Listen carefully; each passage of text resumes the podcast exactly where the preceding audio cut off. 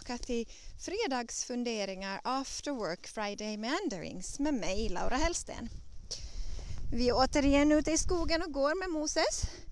Ljuvligt solsken idag och vi kommer banda in del två av min podd som kom på begäran. En av mina lyssnare och kollegor frågade efter tips eh, och tricks och vad man kan fundera på när man ska lä lära sig att studera eller forska på ett nytt sätt under coronatider. Så i del ett delar jag en del eh, insikter jag har fått under årens lopp av, genom min egen eh, inlärningsprocess men också genom att ha följt studenter som jag handleder på universitetet. Det är många olika ställen som jag själv har inspirerats av och fått styrka att lyssna och förstå och fördjupa mig i de här sakerna. Och en del av det som jag nämnde senaste avsnittet handlar om eh, olika sätt att prata om personlighetstyper. Och det som behöver sägas om den saken är att jag på inget vis förespråkar att personlighetstyper är eh, vetenskapligt bevisade på något vis utan det är mer som ett verktyg som har hjälpt mig att förstå vad som, varför mina situationer kring vissa utmaningar är annorlunda än andra människors um, och vad, varför det inte funkar att um, ha samma modell för att göra saker och ting för alla individer. Uh, och det är från den synvinkeln som jag delar de här personlighetstipsen. Sen finns det andra böcker som jag verkligen rekommenderar för alla som är intresserade av inte bara studier och forskning Eh, utan också att leva ett så kallat kreativt liv. Och för mig så är ju de här sakerna, eh, forskning och kreativitet som jag har pratat om tidigare, de är ju väldigt nära relaterade. Eh, de är nästan samma sak. Ehm, även om forskning ser hemskt olika ut beroende på vilken disciplin man rör sig i och lär sig om. Men i alla fall, de två böckerna som verkligen har inspirerat mig och stärkt mig mycket, eller författarna i det här. Och det finns mycket att lyssna på engelska eh, från de båda. Den första är Clarissa Pinkola Estes som hennes stora, mest kända verk heter Women Who Run With The Wolves. Den har också blivit översatt till svenska. Men eh, jag vet inte om den upplagan är fortfarande slutsåld för det har den varit tidigare. Så ett lyckat antikvariatbesök kan få dig den men annars så finns den på engelska. Hon har också gett en massa olika eh, audio recordings som berättar, där hon berättar och själv man får höra hennes funderingar som går att ladda ner och köpa från en sida på nätet. Så leta på det om du vill veta mera om sånt. Och en annan bok som varit till stor nytta Eh, är Elizabeth Gilbert, eller Liz, Liz Gilbert. Hennes framförallt bok som heter Big Magic. Um, och sen, som jag redan nämnde i förra avsnittet, Deep Work. Uh, den, båda de här två böckerna, som inte är av Liz Gilbert och Deep Work, men Liz Gilberts Big Magic och Deep Work går också att få som audioböcker så man kan lyssna på dem när man är ute på promenad om man vill. De innehåller många bra tankar och funderingar. Um, men det, jag ska nu då fortsätta resan. Så det vi pratade om senast handlar om ganska mycket konkreta, personliga, eh, lära dig var du är just nu och vad som funkar just nu och vad som är din riktiga så att säga, kapacitet eller förmåga eller eh, ja, startpunkten. Och det är alltid det som är det viktigaste um, om man vill lära sig antingen nya sätt att handla på, då måste man veta vad man egentligen har gjort eh, för att kunna veta vad man, vad man kan och vad som bör ändra på sig. Um, men också om man vill bli bättre på någonting uh, för att veta hur mycket man ska uh, göra och var på ett annat sätt det, då behöver man veta hur man de facto är. Och jag vill ännu en gång påpeka här och stärka och, och, och verkligen säga med, med, med ömhet och värme och, och innerlighet att det här är inte någon sån här grej där det finns ett, ett måste som du ska uppnå utan när det handlar om utveckling och förändring och förvandling så, så ibland så är det sånt som vi kan faktiskt inte ens själva totalt eh, göra så mycket. Det finns omständigheter, det finns situationer, det finns tillfällen när vi är ganska handfallna och då är det bästa vi kan göra är bara vara tacksamma för det lilla vi överhuvudtaget kan få till stånd. Uh, om det sen är bara att inte bryta samman, det kan vara tillräckligt mycket. Att ha flera dagar i rad som man inte bryter samman, som man inte är överväldigad av oro, stress, eh, rädslor och så vidare. Um, så det, det, det, är verkligen inte så att vi ska nu bli alla så superproffs uh, och jätteeffektiva eller superproduktiva och så vidare. Det är inte vad jag önskar här. Utan jag vill verkligen hjälpa oss bara att må bättre i den situation där vi är just nu. Och därmed vill jag också säga det som jag skrev i förra poddavsnittet att om du nu är en av de forskarna eller studenterna som är hemma med en massa små barn, speciellt barn, yngre barn. Eh, om du är de du är inne isolerad i ditt hem med just nu, skit då i den här produktiviteten helt och hållet. Ursäkta mitt ordval, men det tycker jag. Det här är en unik chans att bara få göra jätteviktiga och trevliga saker tillsammans med dem. Eh, förvisso, ja visst, om du behöver få vissa fortlöpande uppgifter gjorda på din arbetsplats ehm, så då kan du ha nytta av att veta hur du kan strukturera din dag så att du får de sakerna gjorda. Men försök inte satsa på något ehm, 15 produktioner på ett halvår eller någonting sånt. Alltså, eller ens den där ena artikeln. Om situationen är den den är så det är det bästa du kan göra är det bästa som finns att göra just då, här och nu. Och det är antagligen eh, med stor sannolikhet att vara med dina barn Eh, att finnas till för dem. Så att den här tiden, den här märkliga perioden vi är i ska få bli ett, ett positivt minne. Någonting som de verkligen inte blir traumatiserade av utan eh, minns med glädje eh, tillbaka till sen när de är vuxna. Men om du däremot är någon av dem som då inte alls har varken barn eller hund eller katt eller någon annan som distraherar dig utan det är dig själv eh, du jobbar med. Det är du som distraherar dig själv. Då kan du fortsätta lyssna på de här tipsen i det här avsnittet för här tror jag att det finns mycket vi kan göra. Eh, och det finns jättemycket saker som vi kan lära oss av vad vi de facto gör. Eh, och igen, var och en av oss har unika utmaningar, unika situationer. Så det jag ska berätta idag handlar om um, sådana här större ramverk som kan hjälpa dig att bättre uh, förstå var skon klämmer eller vad din personliga utmaning är. Uh, och förhoppningsvis också hjälpa dig framåt från den.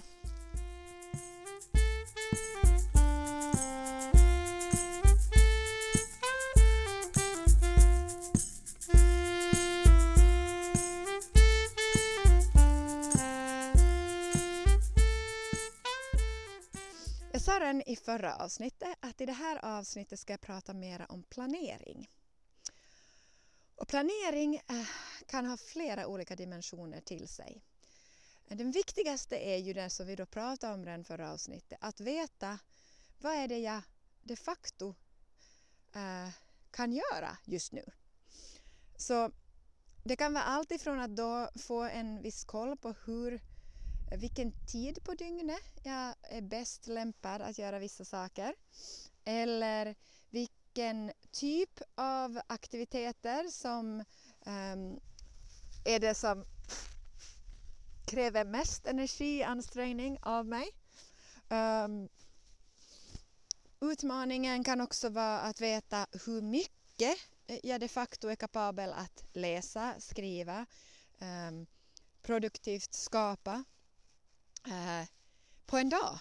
Um, och därifrån när vi har de här faktorerna eh, och som liksom, är vi mest, är det på morgonen, är det på mitt på dagen, är det på eftermiddagen? Så då kan vi lägga upp de här minut, de här um, mikroförändringarna som jag pratade om i förra avsnittet. Men sen kan vi också tänka kring det här mera uh, ur en större cykel av saker och ting och det är det som är mitt fokus idag. Så bland annat sådana saker som jag lite var inne på igår att eh, det här är alltså tips som gäller också utanför karantänstider eller isoleringstider. Eh, jag tror att det är jättenyttigt, speciellt med de nya arbetslagarna som finns i Finland, att tänka aktivt kring det här med solens påverkan, solljuset. Um, vintertid skulle jag rekommendera att var och en, oberoende av vad de har för uppgifter, eh, när det då är möjligt, till exempel planerar en promenad mitt på dagen. En promenad så länge det är solsken. Och solen behöver ju alltså inte lysa utan det räcker med att den är uppe på himlen. Det spelar jättestor roll. Också kanske det här med att, att tänka att om du utför idrott, speciellt idrott, eh, sport och motion som är mer krävande, alltså mer ansträngande, där också. Att lägga den då på den tiden av dagen som det är mest aktivt för dig.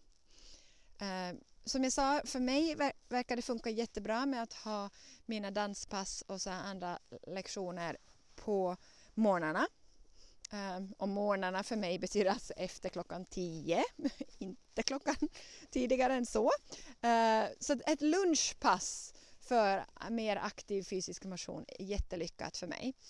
Uh, och sen på kvällen kan jag bra hålla på med stretchning eller precis som med morgon, morgonmorgonen. Um, eller den typen av saker. Men om jag ska höja pulsen och få igång liksom den sortens aktivitetsenergi så då är det jättebra att inte göra det för sent på kvällen och jag är absolut inte kapabel att göra det för tidigt på morgonen. Så det är en sån här sak som man kan fundera på. En annan är ju också dina matvanor. Uh, vad, hur, eh, och det, jag pratar om viktig, vikten av bra mat men jag, nu funderar jag mera kring var på dagen är du en sån att du ska ha ett stort frukost? Uh, liksom, är det det som är grejen eller äter du nästan ingen frukost? Uh, då är kanske lunchen din stora måltid per dag. Vilken sorts mål, eh, mat äter du? Vilken liksom, är den, den mest proteinrika eller fettrika eller kolhydratsrika måltiden? Vilken av måltiderna under dagen? Sånt kan vara sådana större rytmer som som kan påverka ganska mycket och där jag också märker själv personligen att årstiderna påverkar. Så jag har ofta med mig på jobbet till exempel vintertid hemlagad buljong eh, där det är alltså benmärg som jag har kokat fram från, från viltben eh, eh, som jag blandar med ost och kanske äter ett kokat ägg eller någonting sånt till. Och jag klarar mig ganska bra på det. Um, och på morgonen har jag då mitt smörkaffe som i princip bara är koffein och fett och, och, och det håller mig igång bra. Och sen när jag kommer hem på kvällen då äter jag någonting mer um, ja, varierat med kanske lite grönsaker och andra saker också. Då får jag en bra stadigt flöde hela dagen att jobba på. Eh, men för andra så är, behöver du ha en annan rytm där. Och när jag kommer till vinter, från vintertiden till sommartid så märker jag personligen till exempel att jag behöver inte varma mål mat så hemskt ofta. Um, det verkar tendera fortfarande för mig vara att det större målet är antingen mitt på dagen eller senare på kvällen. Um, men inte allt för sent för då sover jag inte bra. Men fortsättningsvis så, så, så äter jag i princip bara två stora mål mat per dag. Um, och inga mellanmål alls. Medan någon annan kanske verkligen behöver mellanmål och andra sådana här saker. Så sådant fundera på den där dagens, hela dagens rytm. Um, och fundera speciellt alltså när, när jag säger fundera så menar jag att, att gör någon sorts kartläggning där du ser var är din energi, din förmåga att koncentrera dig, din tanke, eh, kreativitet, din förmåga att vara uthållig eh, med en uppgift i relation till matintagen och eh, din rörlighet och sådana saker. Sådana rytmer, större rytmer. Kom Moses! Ja, kom bara. Vi får hit. Ja, vi får hit. Här är det spännande. Jo, jo.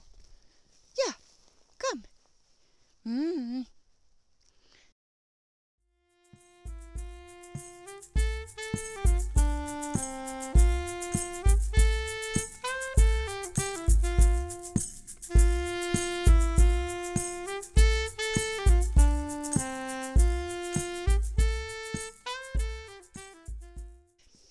Planen med det här poddavsnittet är att helt enkelt gå igenom de större cyklerna av um, vad som uppstår i en kreativ skapande uh, process. Och jag ser då, som jag sagt flera gånger tidigare, både forskning och konst som skapande kreativa processer. Och det som ofta händer i min egen erfarenhet, eh, och det här vet jag att varierar ibland eh, ganska stort mellan folk. Ehm, vissa människor får, är så kallade idékläckar, sprutor eller sådana som får eh, mycket olika tankar och visioner och planer konstant, kontinuerligt. Och vissa känner sig ganska på det torra och har svårt att komma på någonting kreativt skapande, nytt eller så vidare. Men oberoende av om det här din tanke eller det du håller på med är någonting som har kommit den där ena gången eller inte så skulle jag säga eller om du oftast alltså förekommande får nya idéer och mycket tankar och funderingar så, så upplever jag att det finns ändå en viss, um, ett viss, en viss rytm och ett visst system kring idéer och tankar och funderingar och visioner. Eh, där några grundläggande principer verkar eh, hålla och som är om de om de finns och om de funkar så för dig så är de jätteviktiga att hålla i åtanke för att de spelar jättestor roll för vad som är min uppgift just nu och just här. Och vad jag menar med det är alltså det här. Ehm, jag brukar använda och tycker om att använda och speciellt eftersom jag går räfsa i rabatten och planterar massa saker använda bilden av ett frö för att illustrera det hela.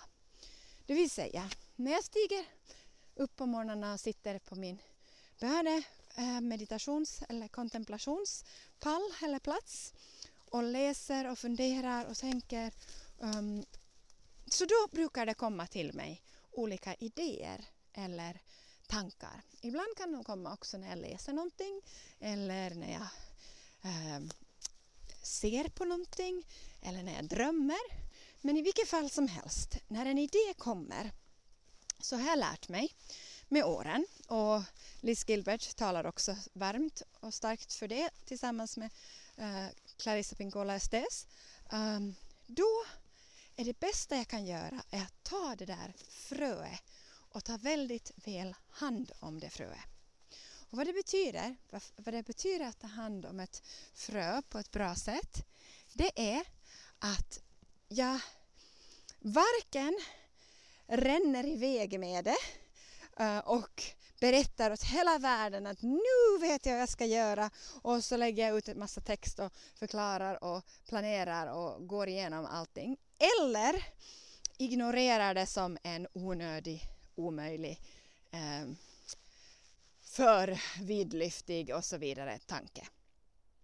Utan det första steget är ofta gott ifall det hålls för mig själv. Så som det står i, i den bibliska texten om att Maria tog allt detta till sitt hjärta och grundade det. Eh, grundade på det. Det är vad jag upplever att det är det bästa att göra med en idé, en tanke, en eh, första eh, bild eller vision. Att ta det till sig och hålla det, det är ett ganska skört um, liv, en ganska skör livsform eh, det här med att ha ett frö. Ett frö förvisso håller ju bättre än en riktigt nykläckt planta eh, men ändå. Eh, vad som ska göras med ett frö är ju att vi ska blötlägga det och stoppa det, ifall vi vill att det ska börja gro alltså, och stoppa det ner i marken. Eh, och när vi stoppar saker ner i marken så för det första så före vi ens gör det så finns det ju en sån gammal tradition av att man lägger alla fröna i blöt för att se vilken av dem som de facto är livskraftig. Eh, vilken av dem facto är den som kommer att kunna eh, leda till en planta, för det gör inte alla frön. Och Och det här är vad jag menar med att inte ränna iväg och berätta åt hela världen eller dela med massa människor att nu ska jag göra det här. Eh, för vi vet inte, en idé är bara ett förslag. Och ofta så, för det första så har vi äh, äh, o, vi har inte, vad heter det, o, o, vi har inte kapacitet att ta hand om alla idéer och frön och plantor som kommer till oss. Ingen människa har så mycket energi eller så stark förmåga. eh, om de lyssnar på alla saker som dyker upp så kan de inte förverkliga dem alla. Utan det finns en balans där mellan vad är det du verkligen vill göra, vad är det du kan göra och vad är kanske det godaste för någon annan än bara dig att göra. Vilken är helt enkelt din uppgift eh, ibland så är vår uppgift inte att odla det där fröet utan att eh, dela med det till någon annan som kommer att ta hand om det. Ibland är vår uppgift att behålla det där fröet och se vad som händer. Ibland är vår uppgift att börja kultivera det där fröet. Eh, men det där är någonting som, som behöver ta tid eh, tills vi vet och vi lär känna och känner igen det. Eh, och det här är också ganska så här um, en process som ofta händer i själva min läsning. Alltså att jag kan sitta och läsa en text och så väcks det, oj, nej men vad spännande, det där måste jag kolla. Mm. Och ibland så räcker det med att jag eh, tittar, okej okay, vilken källa var det där, vad var det de pratade om? Uh, vissa gånger så blir jag jätteinspirerad av det jag läser i en fotnot eller att jag hittar boken. Jag går också och letar upp själva boken och tittar var den är och ser vad det är för bok och så vidare. Men ganska lätt där i den där processen. Så vad som händer istället för att hålla mitt fokus på det jag hade planerat att jag ska göra och hålla mitt fokus på det jag Eh, vill göra, eh, det vill säga fara djupare in i någonting. Istället så kan en sån här eh, process av att inspireras mitt i läsningen leda till vilse villospår och villovägar som de facto inte bidrar till det där goda utan som bara splittrar min energi och min förmåga att vara närvarande åt många nya olika håll. Så det här är en del av den samma eh, processen. När det dyker upp en sak, lär dig att identifiera. Um, när är det så att det här är någonting som ska följas efter och det kommer faktiskt att leda till en fördjupning med det du håller på med. Eller det har så att säga livskraft att kunna leda till en frukt, till någonting gott. Och när är det så att mitt i allt så är det här någonting som har lett dig bort från det du ville och skulle göra. Och var medveten om det där som en process. Om du vill föra dagbok kring det eller något sånt kan det vara till hjälp. För det, det, är inte en lätt sak att urskilja de här två från varandra. Det har hänt massor med gånger att jag verkligen har trott att nu håller jag på att distrahera mig själv och jag har följt ett spår kanske en halvtimme redan, från en fotnot till en annan, djupt, djupare, djupare, djupare ner. Men skillnaden är att det har inte farit ut. Jag har inte spritt ut mig utan jag har de facto fått djupare och djupare ner. Och sen har jag mitt i allt på den femte fotnotens eh, fjortonde sida så har jag hamnat i någonting som var guld värt. Och det här är det där eh, unika stället där, där intuitionen faktiskt är så himla viktig och att vi har övat upp den och bär den och har den med oss i vår process eh, som forskare och skribenter och studenter. För ibland är de här sakerna som kan tyckas utanpå vad villospår eller vilseledande egentligen det absolut viktigaste vi ska göra. Och andra gånger så är de det inte, utan de distraherar oss. Och den där saken kan man aldrig se på förhand, man vet inte det. Utan det handlar väldigt mycket om självkännedom, att veta var är rör du dig just nu? Vad är det som händer i dig annars runt omkring dig? Och att kunna urskilja, är det här nu att fly från någonting eller är det här eh, en riktig, ehm, ett riktigt tilltal så att säga, en riktig eh, inspiration. Ehm, och då kan du följa den. Och om du får mer inspiration, det är ett sätt att gå på det och mer och mer inspiration, då brukar det vara, eh, vara så att säga en bra sak att följa. Men inte alltid. Det där är jätteutmanande. Men det är varför jag vill säga att alltid när det kommer en idé eller ett frö, så först av allt grunna det, ta det tillvara, blötlägg det, se om det verkar leda någonstans. Och sen om du märker mm, det här verkar vara ett ruttet frö eller ett frö som är bara ett skal eller någonting sånt så då låter du det vara. Sen när vi har kommit till den punkten att vi har hittat frön som vi vet att är livskraftiga. Vi har en idé, vi har en tanke, den här eh, verkar vara någonting som, som kan fungera eh, eller som inspirerar oss tillräckligt mycket, som är tillräckligt crazy. Men det är inte alltid så att sakligt kan vi säga se att det här kommer att funka utan det är någonting annat som måste liksom som har växt till liv i oss som, som indikerar att är det här värt att följa eller inte. Då um, är det jättebra att följa den och då kommer eh, fasen då som jag höll på med igår, det vill säga att plantera den. Och när vi planterar frön så är det bland annat så att det är en viss djup um, man måste gräva en viss längd under marken för att få fröet på en bra plats. Det kan inte vara alldeles för nära ytan, det kan inte vara alldeles för långt ner. Man behöver vattna det, man behöver, om man inte har blötlagt det, men annars också. Och man behöver placera fröna tillräckligt långt ifrån varandra så att det ska finnas utrymme för var och en av dem att få den livskraft de behöver. Och det tror jag också är en jätteviktig sak igen med hushållande av resurser och att veta, bli medveten om hur mycket kan jag göra på en och samma gång? Hur många projekt kan jag ha på gång? Ehm, och hur mycket utrymme behöver de mellan sig, mellan varandra? Och det här kan handla, för att ta det konkreta exempel, alltså det kan handla om hur många böcker kan du läsa samtidigt? Ehm, jag hade en tid, en ganska lång tid i mitt liv som jag absolut inte kunde läsa mer än en bok i taget. Um, och jag var alltid väldigt grundlig med mina läsningar. Nu för tiden här börjar jag komma till den fasen att jag har olika böcker, så som jag förklarade senast, under olika faser av dagen eh, som har olika kvalitet. Men jag har fortfarande väldigt svårt att tänka mig att läsa tio böcker eller fem böcker eller ens tre böcker om samma tema samtidigt. Bläddra i dem så visst, men alltså läsa som ordentligt läsa, det klarar jag inte av. Jag är en sak i taget människa. Vissa andra människor behöver ha lite mera stimuli och, och det är fine, men, men man behöver lära sig igen var är mina äh, gränser, för det finns ändå en gräns där det kommer emot. Det går inte att ha allt för många bollar uppe äh, och igång samtidigt. Ähm, där kan det spela roll om du är extrovert eller introvert. Eh, Sådana saker i det här eh, personlighetstypstänkande där jag skulle eh, tro att de flesta introverta bara klarar av få saker samtidigt. Medan då en så kallad extrovert kanske har förmågan att och kanske till och med behovet att eh, byta lite mera, få lite andra synvinklar och input och så vidare.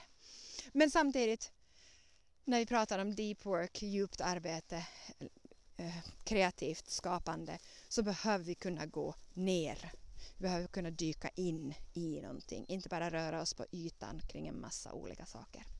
Så där finns det en sådan eh, avvägning att göra som jag tror är viktig att fundera kring. Du det kan också planera det här, alltså det här avståndet mellan fröerna och så vidare. Det kan också handla om att speciellt i ett tidigt en tidig fas, en tidigt skede av ens forskning eller ens plan eller ens artikel så är det ju så att man samlar saker. Um, det finns helt enkelt mycket mer av att läsa, um, skåda fältet, uh, leta olika uh, grejer uh, än vad det finns av direkt skrivande. Um, och det här är kanske just den fasen när fröer redan har täckts över och det helt enkelt ska bara ligga där och gro. Så då eh, då verkligen förstå att okej, okay, nu är den där perioden där jag inte ska göra desto mera med just den här tanken. Jag ska inte börja utveckla den, jag ska inte förklara den, jag ska inte lägga ut den någonstans utan jag ska låta den gro. Och då ter det sig ofta, som det nu är med rabatter också, om vårarna, att ingenting händer på jättelång tid. Uh, och sen så fort den lilla plantan kommer upp så ska vi inte heller fara dit och potta på den. eh, eller röra vid den alltså för då kommer den att dö. Utan den behöver få vara där för sig själv. Det enda den behöver är jorden, solljuset och vattnet. Och de sakerna ska vi tillföra, näringen eh, och de goda omständigheterna runt omkring. Och det är här jag menar då kan det finnas en sån fas att nu är det faktiskt det jag ska göra just nu är bara att läsa en massa kring den här saken. Samla ett bibliotek med olika um, idéer, tankar som har väckts av den här tanken. Eh, det kan hända att, jag behöver, att det finns någon komponent i det här som jag märker att okej, okay, det här var min idé och jag vet inte tillräckligt mycket om någonting som kan komma att bli viktigt. Så då går du och läser det eller funderar kring det eller söker kring det. Uh, men själva den här idén ska så att säga ligga um, på plats. Och här kommer en annan sak där personlighetstyper igen är jättefascinerande att se på från det här perspektivet. För att för mig så är ju det här den absolut bästa fasen. Jag älskar och trivs och tycker det är så otroligt givande att vara i den där fasen när jag bara samlar och funderar, samlar och funderar, samlar och funderar. Tänker, känner, samlar, funderar. Tänker, känner, samlar, funderar. Läser mera, läser mera och samlar och samlar och samlar och samlar. Eh, det är den fasen jag njuter mest av allt av. Eh, det är den fasen som är lättast för mig. Uh, medan för någon annan så kan jag tänka mig uh, att deras uh, kanske, de kanske hellre har en viss tendens att vilja göra. Eh, göra och sen tänka, göra och sen tänka. Och då är den här fasen när man ska låta frö bara gro och bara vara, den kan vara utmanande för att man ska inte göra någonting med den just nu, utan man ska låta den vara man behöver lära sig att, att sätta den där göra-energin um, eller uh, ja, att sätta den där göra-energin på någonting annat, fokusera den på rätt ställe. Um, och ibland också så att säga tvinga sig själv att inte göra utan att tänka eller känna, att, hålla, att stanna upp vid det som var den där första idén låta den gro och se vad som kommer ur den. Vad mer är på väg? Vad mer finns där? Uh, helt enkelt hålla sig. Och, och, den övningen kan för vissa människor antar jag vara jättekrävande. Att inte överge uh, allt bara för att det direkt inte blev till någonting. Eller um, förvänta sig att allting direkt skall uh, sen vara färdigt. Ehm, jag kan tänka mig i det här fallet att för en sån människa som då Eh, är i det där så kan det ibland kanske vara bra också att skriva lite mera kring den där tanken, alltså göra någonting med den. Men inte där att man delar den med andra ännu. Utan att det får vara en process där, där sen när man har skrivit av sig eller skrivit ner en del saker så sen kan man lägga det åt sidan och så får det mogna. Jag tror att det här finns det olika faser kring det där som kan spela roll beroende på ens um, preferenser, eh, hur man är funtad. Ja, och sen eh, när den här fasen, eh, efter den här fasen av att fröet har fåtts, det har eh, blötlagts, det har lagts ner i jorden, det har fått vara där, det har fått börja gro. Ehm, då kommer ju den här fasen där det verkligen, man ser att det börjar hända någonting med plantan varje dag. Och man, om någon av oss har gjort sådana skoluppgifter som barn när man ska ha gräs, rajgräs så här påsktider eller något annat att börja gro så ser man ju verkligen att det, bara man håller det fuktigt, eh, bara man när det med någonting varje dag eh, så då skjuter det enormt. Men här är det viktiga just det att nära den där tanken och idén med rätt sak. Alltså igen, när du har en planta som håller på att växa upp på och kommer upp ur marken ska du fortfarande inte gå dit och peta på den. Eh, om av omöjlighet vi behöver rensa i ett land så är det ju först när plantorna är tillräckligt starka. Och då har de först skjutit ner djupt i marken och sen först upp. Så den här processen behöver vi låta hända eh, och vi kan hjälpa den i den processen eh, med att läsa och skriva och fundera. Eh, men förvänta oss inte att vi ska få några färdiga utvecklade saker utan det här är nu näringsprocessen, närandeprocessen.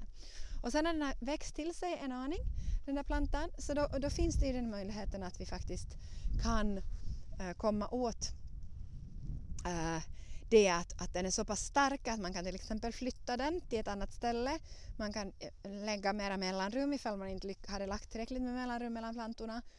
Men det är först vid, liksom, vid rätta tillfället som sån sortens aktivt engagemang ska göras eller kan göras utan att det tar till skada för själva idén och tanken och plantan.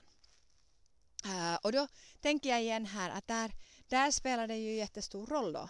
Um, om du då har ett projekt dit det krävs att du ska gå igenom för att nära din tanke eller din idé en massa material som du har eh, hitta och som du har nu samlat. Men det är ju inte bara att samla utan vi behöver också ta till oss Eh, det vill säga vattna den där plantan regelbundet med den där näringen. Så, så om din fas nu är den att du har den där bokhögen hemma där, eh, du har hittat eller du har gjort dina intervjuer eller ditt material eller någonting sånt. Eh, men du behöver nu komma till den här punkten att du då börjar jobba med det. Så där finns det igen så olika personlighetsskillnader som jag eh, tycker mig verka. En del människor, det pratade jag lite om tidigare redan, har alltså får glädje av och njuter av att avsluta saker och de tycker om system och helheter och planer och, och sådana saker. Och då tycks det som att de här människorna kan ta då en bok eh, som de har hittat och så konstaterar de att den här behöver läsas. Jag läser ungefär Eh, 50 sidor sån här text per dag, det vet de med sig från det vi hade gjort från övningarna tidigare. Och sen så tar de bara boken och så kollar de, jaha 255 sidor, då delar vi upp den eh, med 55 sidor per dag för att utmana oss lite. Uh, så, och så läser de exakt eh, så många sidor varje dag och så är de jättenöjda så får de mer energi för varje dag när de har gjort det och så avslutar de projektet eller den där delen av projektet på nolltid för att de har kunnat genomfört det här. Medan andra av oss um, skulle bli helt få känslan av att vara instängda och inlåsta av den här sortens system och den här sortens um, kontroll um, eller liksom bara planering i detalj. Uh, vilket jag då faktiskt rekommenderar att vi då inte behöver då anpassa oss till det här systemet som går ut på eh, fem sidor varje dag. Men, eller 55 sidor varje dag. Men det tar inte bort det faktum att det som är den viktigaste uppgiften för konstnärer, men forskare och studenter framför allt, det är ju för att kunna må bra under en eh, tid när vi jobbar mycket för oss själva. Eh, men annars också är ju att reducera stressen. Och stressreducering. Eh, oberoende av hur mycket vi jobbar bra under press, som en del människor upplever att de gör och att de är duktiga på, att de behöver deadlines för att få saker och ting gjort, för att annars är de alltid, de är alltid sista i minuten och de är alltid eh, gör saker först sen när det måste. Eh, så finns det ändå de facto eh, den andra sidan av det här och det är just det här med stress. Vi kan inte Stresshantering är det viktigaste som vi kan lära oss när vi är sådana som behöver jobba ensamma och mycket för oss själva och också i livet i stort.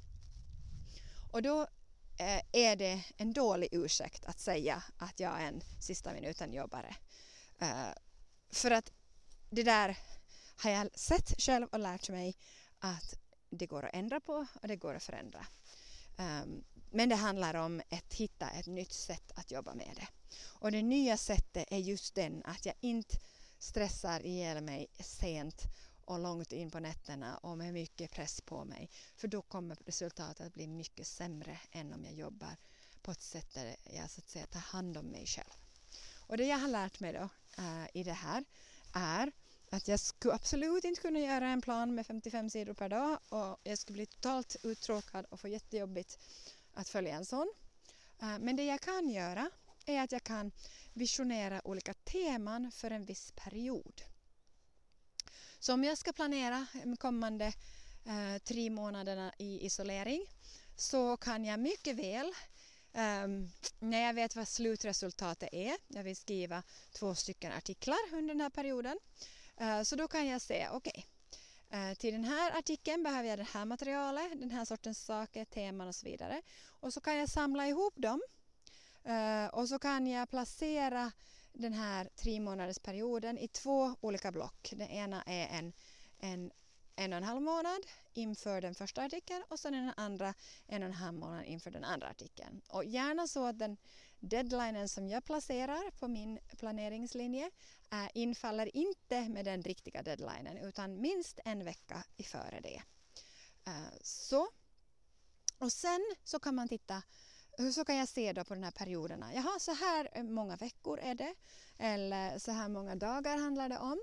Och då eh, eftersom det då inte funkar med det här 55 uppdelat och jämnt och matematiskt och så här, uh, jag blir, uh, utan jag behöver ha större helheter, jag behöver ha frihet att jobba också med min inspiration, eh, låta mig själv få ledas på vägen så att jag känner att, att allt flödar på i mitt inre.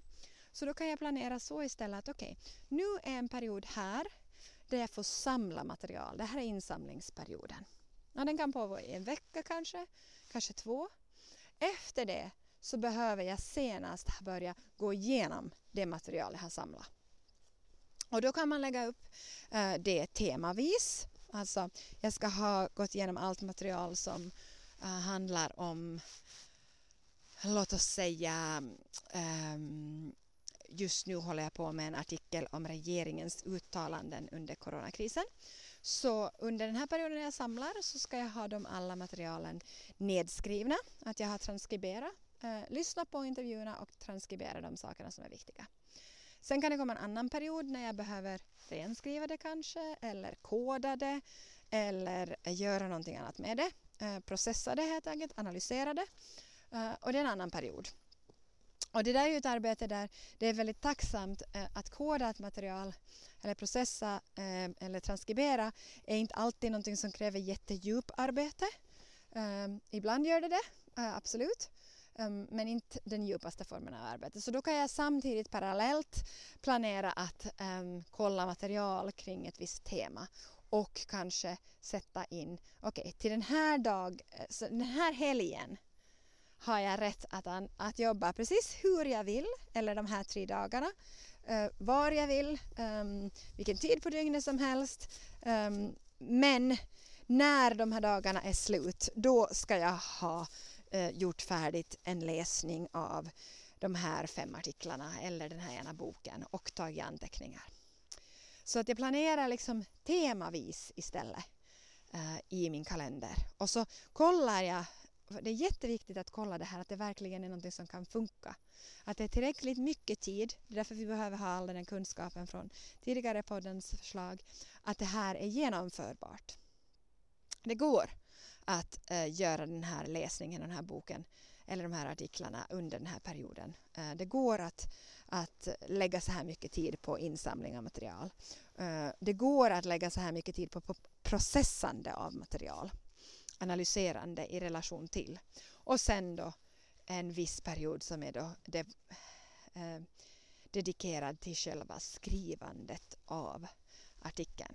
Och det där är sen någonting vi kommer till senare. Men det är en helt egen sorts process, åtminstone för mig. Um, jag vet att det finns folk, det behöver sägas här nu då, att de på något vis sköter den här, alla de här delarna parallellt. Eh, och det kanske är möjligt. Jag kan inte göra det så. Jag vet inte. Men jag vet att jag har vänner som skriver varje morgon i en timme. Och så antar jag att de använder resten av dagen till de här andra sakerna. Och sen skriver de igen på morgonen eh, eller sent på kvällen och så använder de resten av dagen till de här andra grejerna. Um, antar jag. Eller så gör de helt andra saker. Jag vet inte. Men för mig är det där inte någonting som jag har fått att funka. Utan jag har perioder och teman och större helheter. Eh, men det viktigaste av allt är alltså att lägga upp en plan. Och planen eh, är till inte bara för att genomföras, vilken den absolut är, men mest av allt för att den ger trygghet, avslappning um, och förmågan att kunna vara uh, närvarande för att vi vet och känner att det här är hanterbart. Vi kan inte kontrollera någonting så det behöver alltid vara mycket luft i planerna. Det behöver finnas utrymme för dåliga dagar, för eh, oväntade händelser. Eh, men den behöver ändå vara någonting som utmanar oss och ta, hjälper oss att växa vidare i de uppgifter vi har eller det vi står inför. Så mina planer är ofta gjorda med färg, det kan, eh, jag kan rita fram någonting, jag kan måla någonting, jag kan lägga det i kalendern, eh, jag kan ha en påminnelse om det, vad det är som är just nu är grejen. Och, och ju mer jag har gjort sådana saker riktigt väldigt tydligt, eh, kanske till och med spendera en hel dag för planeringen um, och laga bilder och andra saker som hänger någonstans framme så att jag vet vad det är som gäller varje morgon när jag stiger upp så att jag påminns, eh, desto lättare är det numera att göra det här nästan omedvetet eller undermedvetet.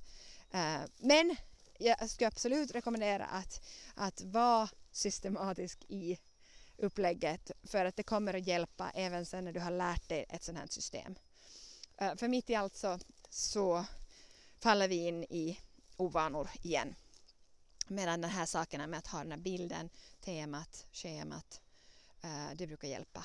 Det hjälper också med att se, som jag sa tidigare, att det de facto, att vi de facto använder vår tid till någonting nyttigt, någonting bra. Inte bara att ja, nu har jag gått i två veckor och inte gjort någonting. För, eh, utan snarare nu har jag gått i två veckor och samlat, inspirerats, samlat material, inspirerats, processat det här på en massa olika andra plan.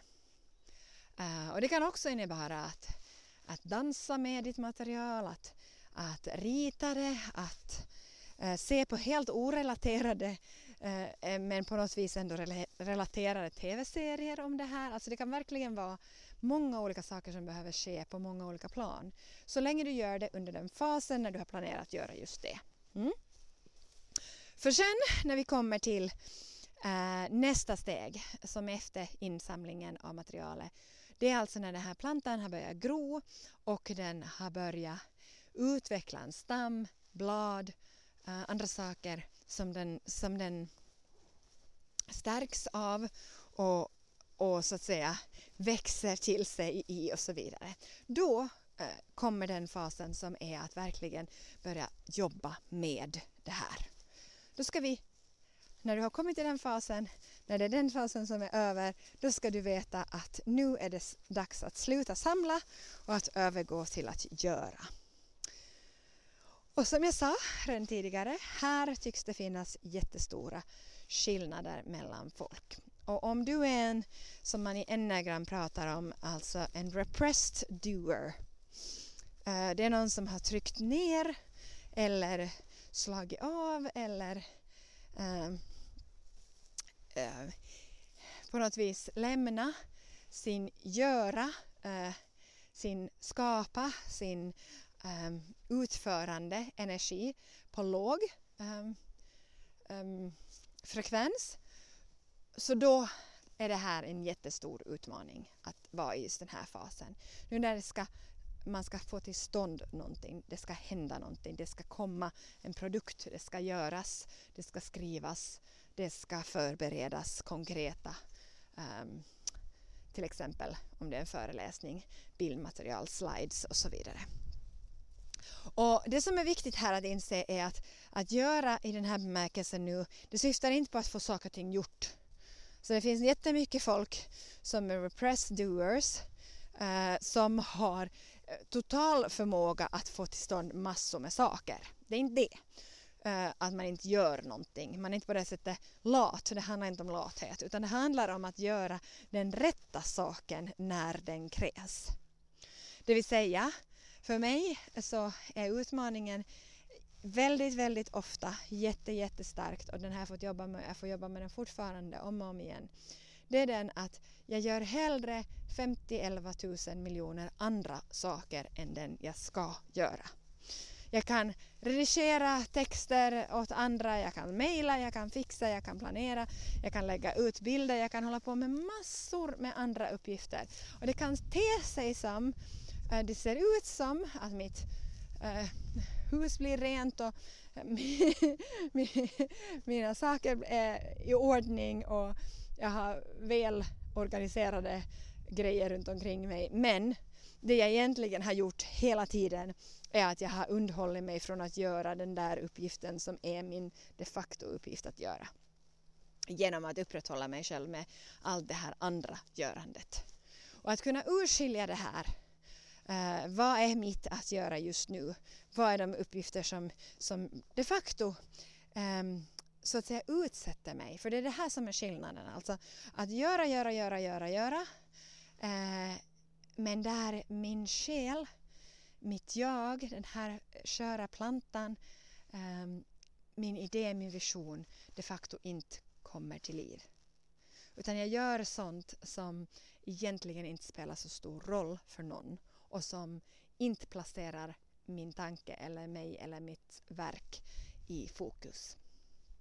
För det som är grejen och som är den där äh, rädslan som jag åtminstone bär på och oron är ju det att jag inte kan eller vet tillräckligt. Jag är inte färdig ännu. Uh, jag behöver ännu planera lite till eller organisera lite till eller ta reda på lite till före jag vågar kan uh, säga någonting. Um, och det där är ju förvisso en jättefin uh, och värdefull egenskap hos en forskare att vilja veta mera, att vilja um, få uh, mer komplett kunskap eller en helhetsbild eller uh, kolla upp vissa saker så att man inte gör någonting dumt. Det är jättebra, det är jätteviktigt men det finns också en riktig uh, period och en riktig uppgift av att bara få saker och ting färdiga. Att avsluta dem eller att släppa dem eller att våga visa dem i sin ofullständighet. Eh, för alltid kommer allting att alltid vara ofullständigt.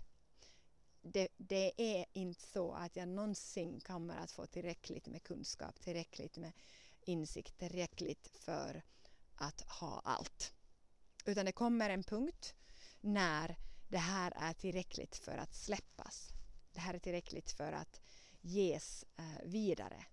För om inte jag då släpper det, om inte jag då skär av till exempel låter, eh, om vi tar metaforen av trädet igen, när trädet har växt sig starkt, det har eh, fått sin frukt. Om jag på något vis håller kvar frukten i, i trädet för att jag inte vill att den ska falla till marken, då kommer den att ruttna och hela trädet kommer att må dåligt och bli sjukt. Eller är dåligt och sjukt. Det är en naturlig del av ett träds framväxt och en plantas eh, tillblivelse att komma till den punkten när den bär frukt. När den blommar eh, och när den eh, får nya frön och när de faller av för att någonting ska kunna, för att hela plantan först ska dö och sen eh, någonting helt nytt ska kunna uppstå. Och det här är ju alltså det som är utmaningen. Uh, speciellt då om man är lagd som mig. Det vill säga att veta att nu är den stunden inne när jag ska uh, bara fokusera på att skriva och skriva färdigt. Där jag inte ska samla mera. Jag ska inte dubbelkolla mera. Jag ska inte checka en massa saker och ting. Utan nu ska jag enbart få det här avslutat. Och då har vi kommit till den fasen äh, där jag då personligen hamnar in i en skrivprocess. Och då, lägger, då ser dagarna helt annorlunda ut, för min del åtminstone. Då är det verkligen hela fulla dagar. Och igen, det kan hända att det börjar med bara pass på 45 minuter en gång per dag. Men så småningom så förflyttar jag mig åtminstone eh, till ett sånt läge att jag jobbar från morgon till kväll ganska konstant, nästan oavbrutet förutom mina promenader med Moses med att bara skriva och skriva och skriva. Redigera texten och skriva. Fortsättningsvis i de här skedena så håller jag nog igång det att jag på morgonen kanske läser en bok före jag börjar skriva. Eller så läser jag min egen text från föregående dag. Jag tittar igenom den, kommer in i flödet, rättar den, eh, funderar och sen fortsätter ehm, och där är det viktigt att, att, att ha en bra flow på var, hur långt bakåt i texten går man. För annars kan det ju hända att man fastnar i saker som redan är färdiga och redan är avslutade som inte behöver bli bättre just nu. Um, så att man går inte alltid till början av kapitlet och läser igenom utan en viss, viss period bakåt från där du avslutade dagen före och sen fortsätta skriva. Sen gå tillbaka, läsa, skriva, läsa, skriva. Men i det här skedet så visst, det kan komma uppstå ställen där man behöver dubbelkolla någon källa eller, eller göra grejer med sitt material, ha fotnötter, hitta flera och så vidare. Uh, men i det här skedet så ska jag absolut inte, har jag lärt mig, börja samla några stora eller gå in i. Det här, här behöver jag ha en liksom spärr på mig själv kring att jag får kolla tre källor, inte mer än det. Jag får gå vidare liksom så här många steg bakåt i någon annan människas text, men inte mer än det. För nu är fokus här på att jag ska skriva, jag ska producera, jag ska skapa. Um, och då ser det helt enkelt annorlunda ut. Um, så det, det är den fasen. Um, och den fasen kräver igen då eh, en annan sorts disciplin, en annan sorts övning. Och jag måste ärlighetens namn säga att för mig har det ju alltså alltid varit så att jag har delat upp så med min grado, men med min första grado men också min andra grado eh, och framförallt då även faktiskt med doktorsavhandlingen att den här insamlingen och kartläggningen av material och så vidare de har skett under några intensiva månader och sen har själva skrivandet skett i fallet med min första gradu under fyra veckors tid i fallet med min andra gradu, mästersavhandling, eh, under tre veckors tid. Och då har jag inte gjort någonting annat än skrivit, skrivit, skrivit, skrivit, skrivit. Ja, då har jag samlat alla materialen, alla texterna, allting på en massa eh, dokument som jag har i min, in, i min dator. Jag har inskannade texten färdigt, allting finns liksom runt omkring mig. Och då är det bara att sätta sig ner och få dem ihop till en text som funkar. Och det här är samma sak med min doktorsavhandling. Eh, förvisso ett kapitel i taget eftersom jag har haft väldigt olika teman på dem. Men där har liksom insamlingen av material och, skapandet av en balk, bank från material som jag jobbar med och sen skrivandet är, i två olika faser.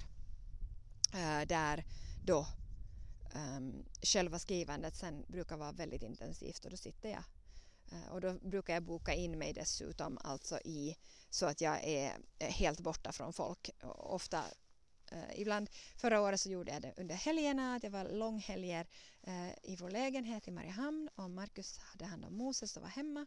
Så då gjorde jag ingenting annat än åt och skrev och sov. Uh, och hade mina morgonövningar och gick ut på promenad.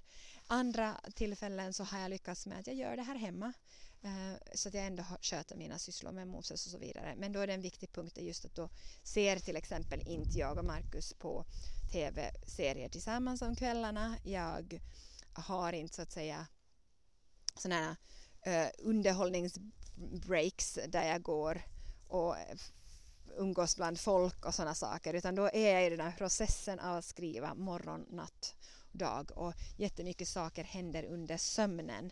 Så jag behöver så att säga avsluta dagen nog med att varva ner så att jag kan vila och få processat men inte med att fylla mig själv med någon nya material utan då lever jag kvar i de texterna som jag har skrivit och jobbat med under dagen också under natten. Och ofta när jag vaknar på morgonen så får jag färdiga meningar eller färdiga Eh, strukturer av att så här är det som det ska organiseras. Det här blir bästa sättet att göra det på. Um, och där finns det också många olika planer man kan göra. Grova så gjorde jag först när jag började med min avhandling och också min magisteruppsats var helt enkelt så här grova teman. Det här är de temana som kommer att finnas, kanske i de här kapitlerna, till och med att man vet att de här så här passar de ihop, det här är varför de ska vara på ett visst sätt, att man lagar en så att säga, struktur, en ryggrad för uh, hela projektet som inte behöver följas. Alltså det kan mycket väl hända att det händer, förändras saker på vägen men man vet i alla fall uh, vad de är. Och då kan man igen temavis jobba med olika saker under en viss period. Sen kan man ta en paus, sen kan man komma tillbaka. Men um, att jobba med de här temana och ibland så märker jag, och det, här, det är jätteofta det händer, att under skrivprocessen så inser jag att oj, okej, okay, det här kommer nu. Det är som att det dyker upp saker som har legat och bubblat under ytan och de kommer upp i rätt stund vid rätt tidpunkt. Jag kan inte försnabba den där processen, jag kan inte ändra på den, det är som en egen värld som är där inne i mig. Jag måste bara lita på och följa med den. Uh, och då kommer det också sånt att, att den struktur som jag hade tänkt från början funkar inte och det behöver vara en annan struktur och då formar jag om saker och ting. Så det som är viktigt är att, att komma ihåg att det finns liksom vad jag har gjort, med, speciellt med doktorsavhandlingen jättemycket, är alltså att jag har jag skriver och skriver och skriver det jag behöver kring den här saken. Skriver av mig olika saker och sen blir det flera dokument eh, med text som inte överhuvudtaget kommer att användas i avhandlingen. Och det är helt okej. Okay. Jag kan använda det senare, jag kan göra saker med dem. Jag har alla fotnötter och allting färdigt. Um, men det behöver processas av mig. Det är det som är grejen. Det är inte onödigt att sitta och skriva ner de här sakerna. För de är jätteviktiga för att jag ska kunna komma till den punkt som jag sen har någonting att använda i texten. Eller eh, för att det, är bara, det här är en sån värld, den händer på sitt sätt och jag kan inte alltid veta varför och hur och när och så vidare. Um, så det mycket handlar där om att, att när vi lägger upp den här planen, just den större planen, de större cyklerna, större helheterna, att vi har spelrum för sådana här saker.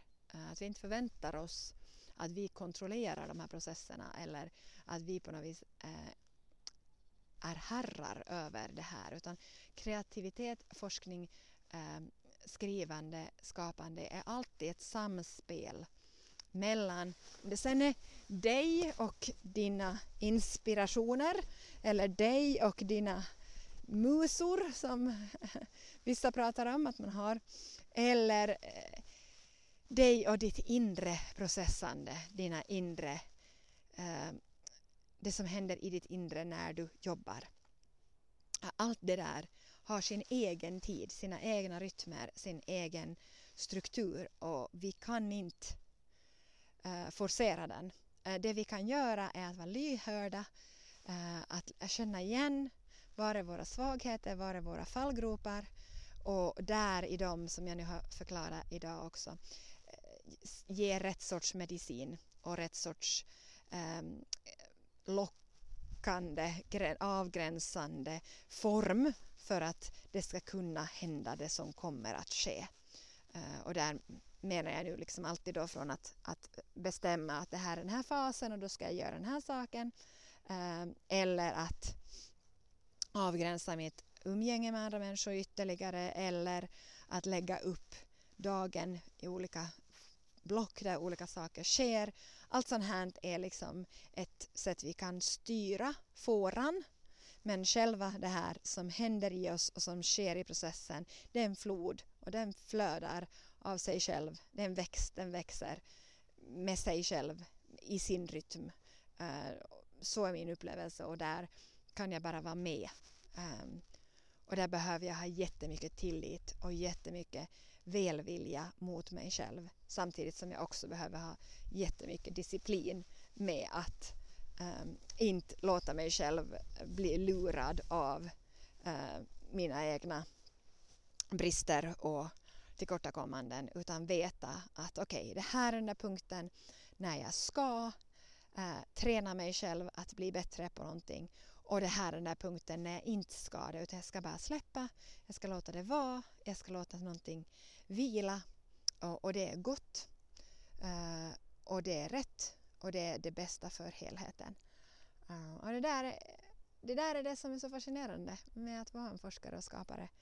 Um, och till det så har jag faktiskt upplevt då att de här större planeringscyklerna uh, men också uppläggen under en dag är till stor hjälp. Och som en stor sak till det, förutom sömnen och under sömnens processande, så vet jag också att många jobbar med att om det kommer sådana utmaningar, eh, man kör fast, eh, så då övergå till Okej, okay, om inte jag får någonting skrivet just nu, ja men då läser jag så här mycket nu en stund.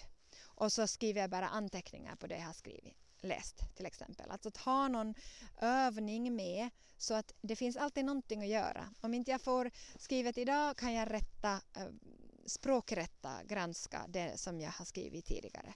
Eh, det finns alltid någonting att göra. Eh, det handlar bara om vilken sorts övning som passar just för den stunden.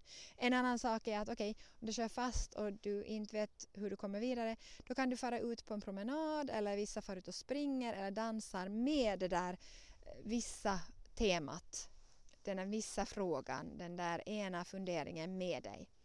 Du kan också göra det i samtal med någon. Hej, får jag ringa upp dig och förklara den här grejen som jag funderar på nu för jag behöver extrovera den. Jag behöver sätta ord på den så jag kommer vidare. Har du tid att lyssna? Sånt finns vi ju till för uh, och som kollegor och vänner till varandra. Um, så det finns olika knep där att hur vi kan jobba med tekniker på vägen. Eh, men framförallt handlar det jättemycket om att bara inse att många av de här delarna är en del av processen. Det är så det ska vara. Och till det vill jag ännu säga att sen när processen kommer till sitt slut, eh, när vi har fått det av, avslutat, om det sen är att allting är skrivet eller allting är korrekturläst eller att till och med disputationen eller eh, betyget, att vi har fått det, så då är det också helt i sin ordning och helt okej okay att vara jätte, jättetrött och vara totalt urlakad. Eh, ja, ofta använder jag faktiskt eh, bilden av eh, födslo mm, och, och, också ha upplevt liksom en sån här uh, eh, postnatal depression, alltså efter födselns depression eller nedstämdhet där jag helt enkelt inte har fått någonting kreativt till stånd.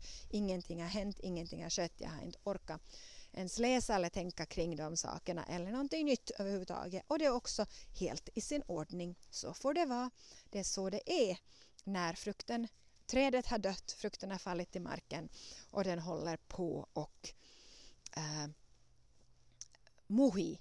den håller på och mognar. Det kommer att komma en ny frukt, ett nytt frö. Det kommer att uppstå en ny tanke, en ny idé. Men först när det är dags för det så det du behöver göra då är att bara ta hand om dig själv och tillåta dig själv att vila, samla krafter, göra någonting helt annat. Börja fast ett kreativt handarbete eller vad som helst. Eh, det kommer igen en annan dag, en ny stund där inspirationen återvänder. Eh, men det kanske inte är just idag och just nu utan först sen. Tack!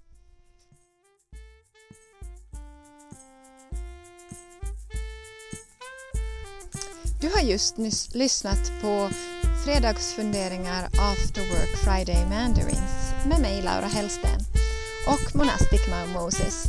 Både mig, podden och Monastic Mao Moses kan du följa på Instagram. Om du blir intresserad av musiken och konsten som presenteras i den här podcasten så kan du följa min man Marcus Hausten. Hans musik hittas på flera olika ställen, Bandcamp bland annat. Och hans interaktiva medier kan du finna på The White Cat and the Monk. Tack och välkommen åter!